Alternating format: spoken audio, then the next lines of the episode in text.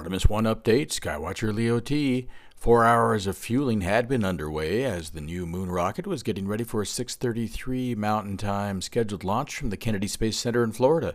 A 40-minute hold was put in place as engineers worked with Engine 3, where the high accuracy temperature they were looking for uh, was not happening, and now launch director Charlie Blackwell Thompson has called a scrub after an engine bleed that could not be remedied as of yet, and will continue to work on the situation.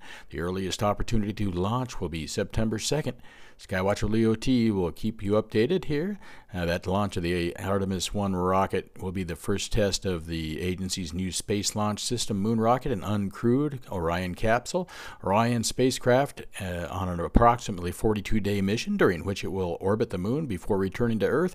Last time a rocket this powerful thundered off the launch pad in 1973 when a Saturn V moon rocket carried Skylab into orbit, marking the end of the Apollo era after launching all of the crewed moon rockets that landed on the moon. Stay tuned as we'll keep you updated on Skywatcher Leo T this week. Look up, look around, and get lost in space.